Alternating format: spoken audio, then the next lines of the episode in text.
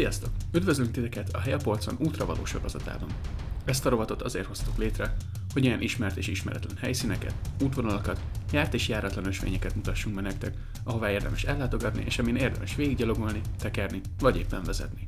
Cipőt fel, biciklit elő, és váltott egyesbe. Ez itt az útravaló.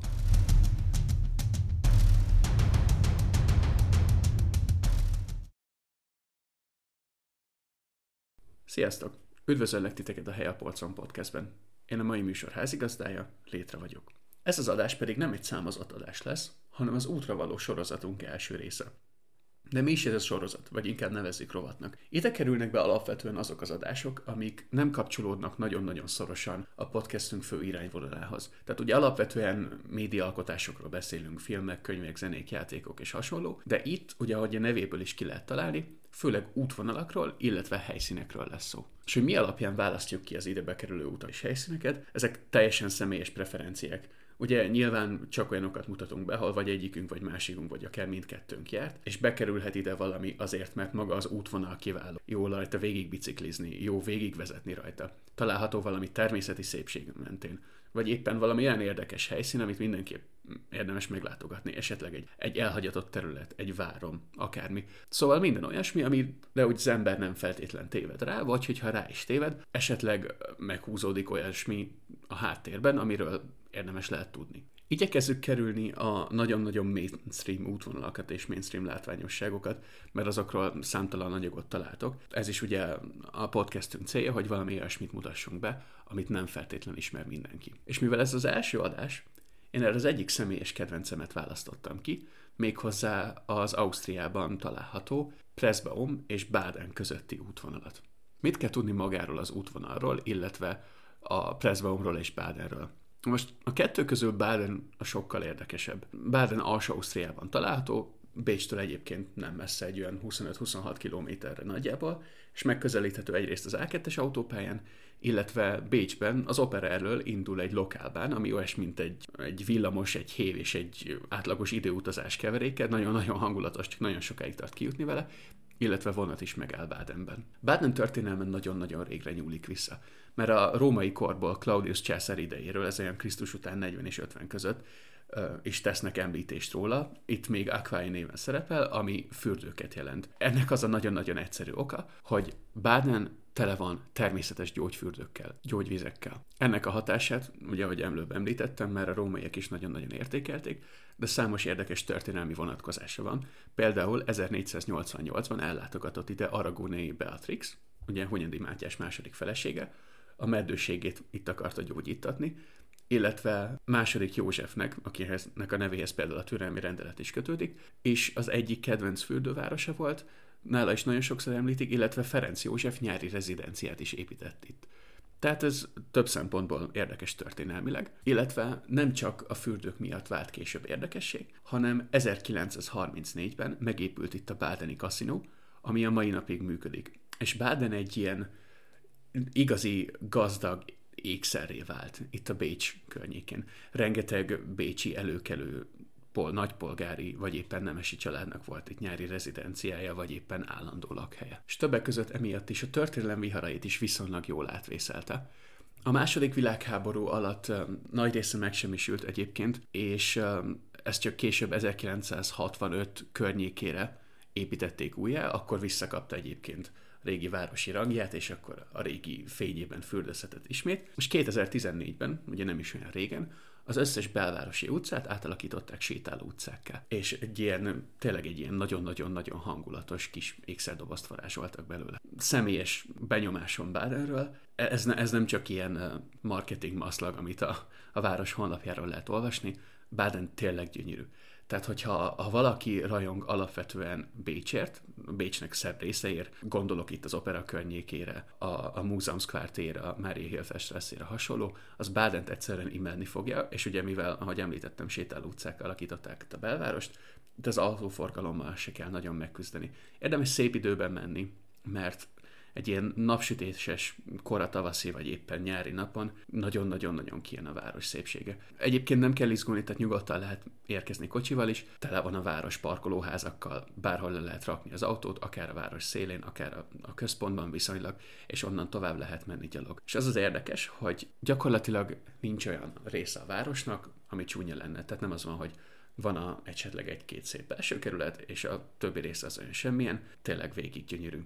És ugye említettem a kaszinót is, a kaszinó mai napig üzemel, és itt nem is igazán a kaszinó érdekes az egyszerű látogatónak, aki nem akar feltétlenül azonnal megszabadulni az összes pénzétől, hanem maga a kaszinókert. Az a kaszinókert, ez egy hegyoldalban, vagy hát hegyen található, és gyönyörű épületekben, aprócska eldugott pavilonokban, növényekben és tanösvényekben gazdag. Tehát Báderre is rá lehet szállni nyugodtan egy egész napot, de aki oda van az ilyesmiért, meg szeret a természetben lenni, az a kaszinókertben is el tud bolyongani. Gyakorlatilag bármeddig. Illetve még egy érdekesség, hogy Baden szélén található egy várom, ez a Burgruine Rauenstein, akit esetleg érdekel, utána keresett. Ez egy lezárt bá- várom, és nem lehet bemenni hivatalosan. Nem hivatalosan be lehet mászni a falakon, kicsit kell az erdőben sétálni, és van egy jó pár is a falakon, ahol be lehet mászni, és ez is egy egészen érdekes élmény. Belül elhagyatott növényekkel benőtt leomlófélben lévő, de nem különösebben veszélyes, tehát az ember vigyáz hova lép, akkor el lehet bolyongani a, a váron belül, de erről majd mindenképp akarunk külön adást csinálni, akár videóanyaggal is. Szóval ez Baden az egyik oldalon. A másik végén pedig ott van az útvonalnak Pressbaum.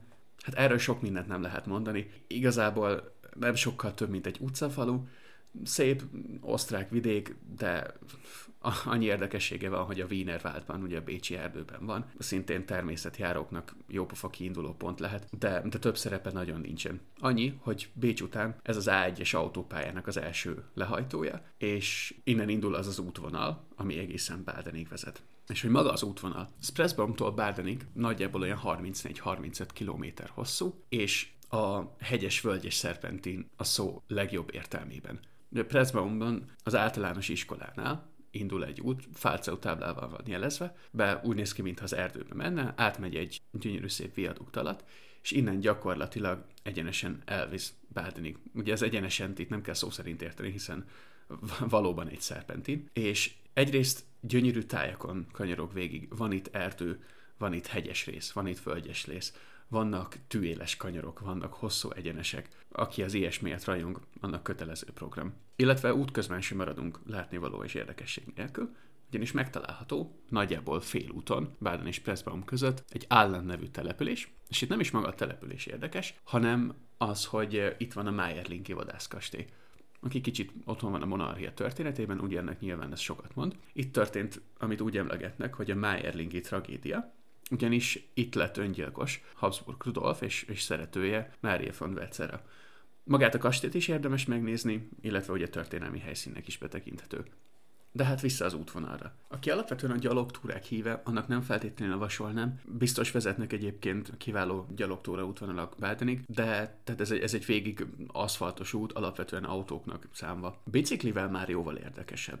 Ugye a 34 km az nem sok, egyenes szakaszon ezt elég hamar meg lehet tenni, de azért ez egy, ez egy masszív túra. Tehát vannak benne olyan szintkülönbségek, hogy az ember négy tüdőt cserél, mire felteker az egyikre, de legalább visszaszerzi mind a négyet, amíg legorul a másik oldalon. Tehát kezdőknek ezt nem javasolnám, de egy nagyon-nagyon jó sportos nap lehet ez tekerés, de hogy igazán élvezetes, szerintem autóval. Technikás, tehát azért is mondom, vagy azért is gondolom, hogy jó időben érdemes megtenni ezt az útvonalat, mert sötétben, télen esetleg csúszós úton kifejezetten veszélyes is lehet, de, de szép időben nem kell gondnak lennie. Nagyon kell figyelni, de akinek élvezetet okoz a vezetés, az nyilván ezt keresi. És ez már nagyon szörszál hasogatásnak hangozhat. De úgy gondolom, hogy aki nagyon maximálisan ki szeretné élvezni az útvonal adottságait, annak mindenképp érdemes valami hátsókerekes kéziváltós kabriót választania, én alapvetően autórajongó vagyok, úgyhogy akit ez a rész nem izgat, az, az nyugodtan ugorhat a podcast végére. De akit izgat, lehet, hogy ez elcsépelt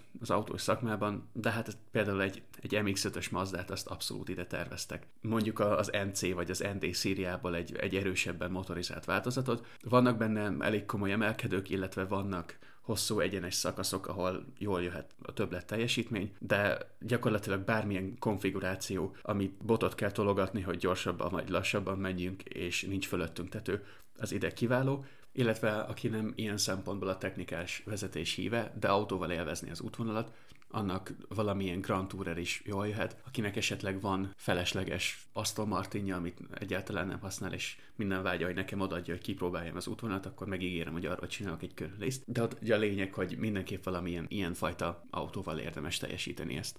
Két érdekesség még, ahogy közeledünk Badenhez, elmegyünk egy kolostor mellett, és maga a kolostor is nagyon szép, és az udvarán működik egy étterem, amit a szerzetesek üzemeltetnek, és még saját sört is főznek. Tehát egy hosszabb nap után, hosszabb biciklitúra után, főleg itt megállni, elfogyasztani az ebédet, az is nagyon-nagyon jó program lehet. Illetve végig kísér minket a Wien patak, ami nyáron is elég hideg, tehát kell hozzá némi lélek jelenlét, hogy az ember ide bevánszorogjon, de nagyon-nagyon frissítő hatású lehet egy-egy fürdőzés. Vannak egyébként kialakított parkolóhelyek is, ha jó idő esetén elég sokan szoktak ott állni, tehát nehéz eltéveszteni.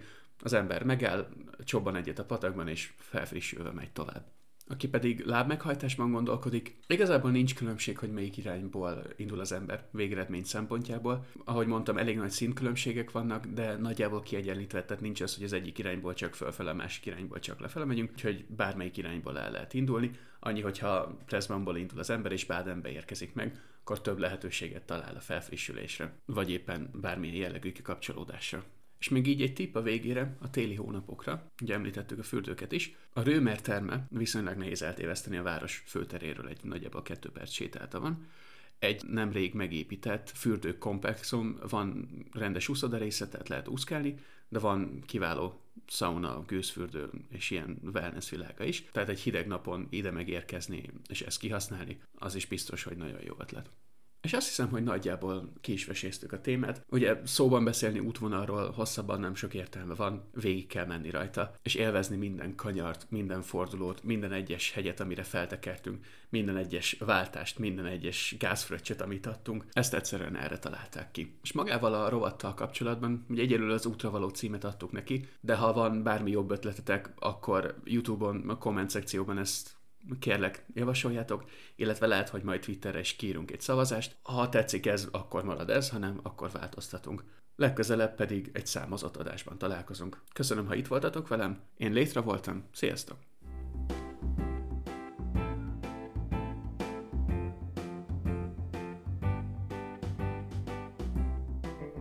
Podcastünket megtaláljátok a Helya Polcon YouTube csatornán, a Soundcloudon és a Spotify-on is. Ha pedig nem akartok semmi újdonságról lemaradni, kövessetek minket Twitteren, a következő adásig pedig csináljatok még egy helyet a polcon. Sziasztok!